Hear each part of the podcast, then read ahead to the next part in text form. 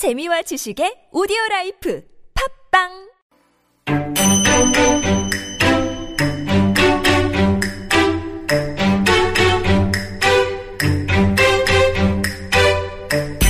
Are you getting the winter blues? Don't get down in the dumps. Get up. We've got the best tips for you. It's medical tidbits. Despite what Bajaj may say, winter is here.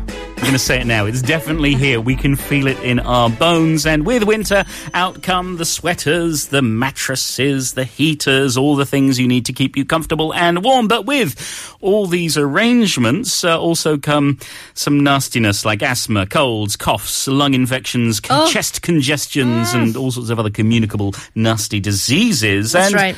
one of the main reasons for this is because we are not hygienic enough. Uh, we don't uh, keep up with the common practices that will uh, keep us clean this winter. So don't give up on these top 10 hygiene practices. That's right. The first thing you got to do is uh, when we are super cold, we close all the doors, we put our heater on blast, and we stay in our rooms and uh, stuff it up. So what you want to do is air the room, air your living room, your bathroom, your bedrooms.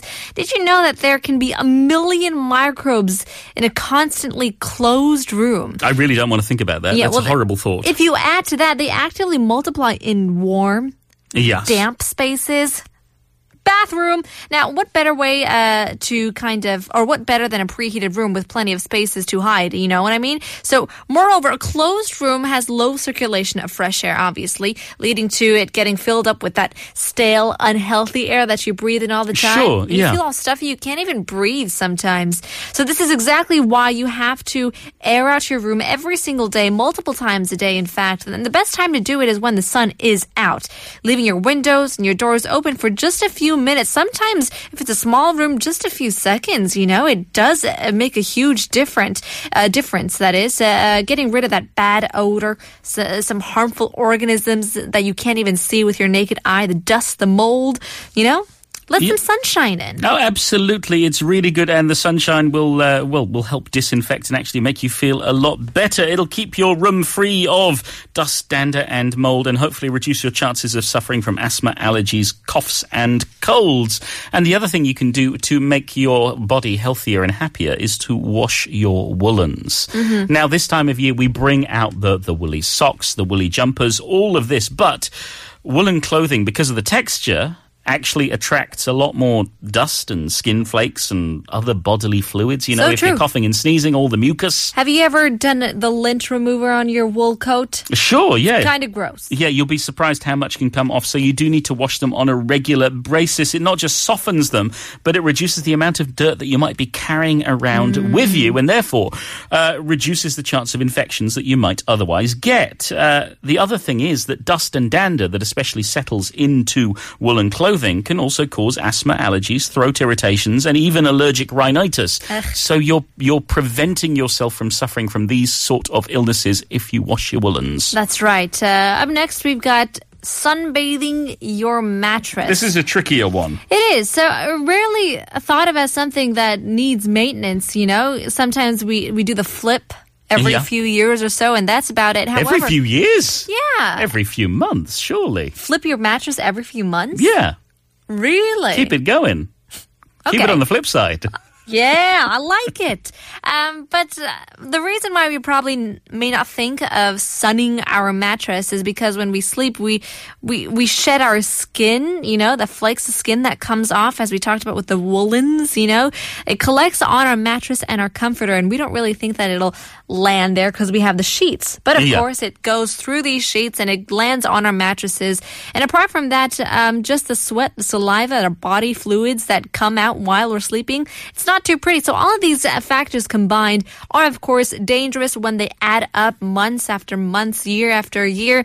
And uh, it's not too good for our health. And it is uh, quite a hazard for people with asthma and allergies all the more. Yes, so what you can do instead of washing a mattress, which I wouldn't advise anyone to do, is you can stick it out in the sunshine. You just leave it out for a few hours, get someone to help you, you know, put it on the roof or put it close to a window, something like that, lay it out in the sun, and uh, remember to take it back inside because because uh, if it gets dark, it may well get damp, and you do not want a wet mattress. Oh, Uh, the thing is, the sunlight, you know, it's it's hot for one, but it also has UV rays, and both act as natural disinfectants. Uh, so it's perfect for getting your mattress uh, clean and uh, back in good condition for winter. that's right. But you have to do this. Mattresses? Yeah.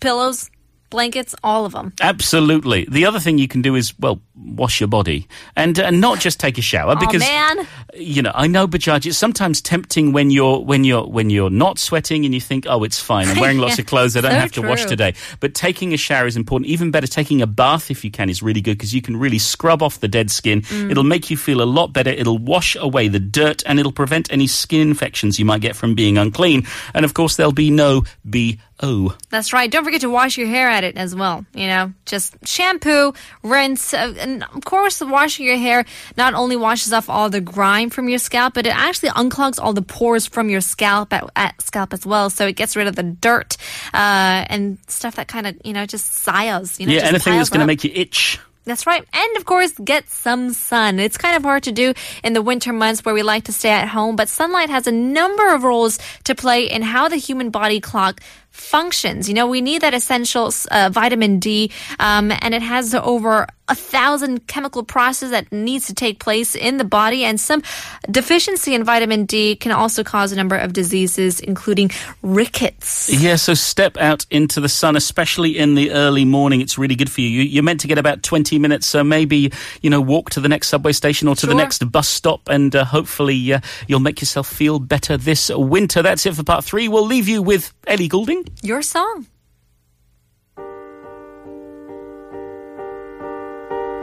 It's a little bit funny, this feeling inside. I'm not one of those who can easily hide. I don't have much money, but boy, if I did, I'd buy a big house where we both could live.